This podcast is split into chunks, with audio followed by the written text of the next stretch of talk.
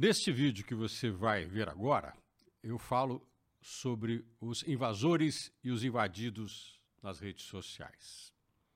Comento sobre as pessoas que adoram a vida alheia, mas também expõem a sua na internet, nas páginas sociais. E mentem. Mas gostaria também de pedir para você, se você gostar desse conteúdo, para você nos seguir nas redes sociais. Segue no Instagram, no Facebook, no Twitter e no YouTube.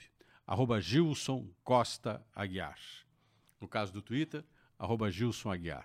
E acesse também o nosso site, gilsonaguiar.com.br. Espero que você goste. Bom conteúdo para você.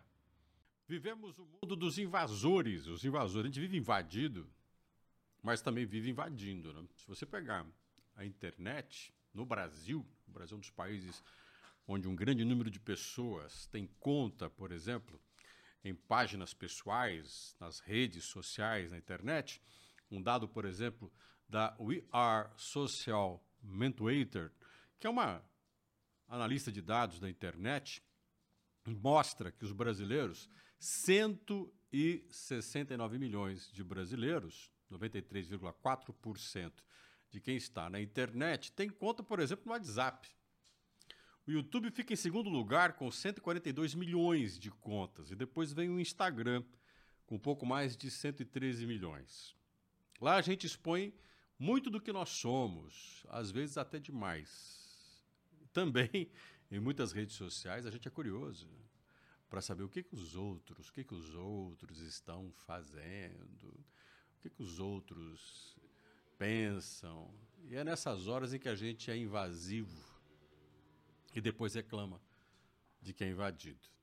A vida pessoal nos interessa, a nossa vida pessoal a gente expõe e quer que a nossa vida pessoal seja interessante. A gente gostaria que as pessoas se interessassem por nós. Fazemos das redes sociais, e muitos cada vez mais têm feito isso, o nosso campo de busca daquilo que nós queremos realizar como seres importantes.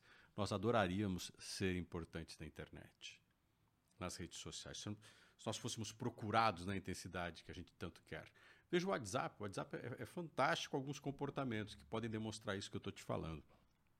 A pessoa manda mensagem, o outro não responde, ela olha se está azul, aqueles riscos que confirmam o recebimento, se a pessoa leu, aí a pessoa não responde, você vai ficando deprimido e volta e meia você fica olhando para ver se há mensagens para você.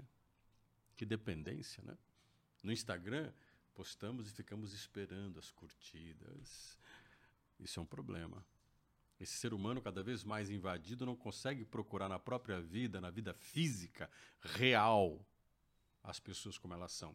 E vale lembrar que um levantamento da revista Computer in Human Behavior aponta que 84% das pessoas admitem que já mentiram nas redes sociais.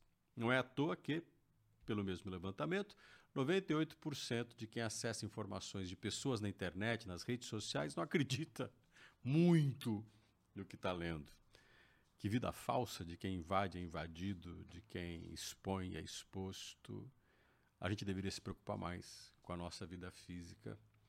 A gente deveria se preocupar mais com as coisas mais reais do que as virtuais.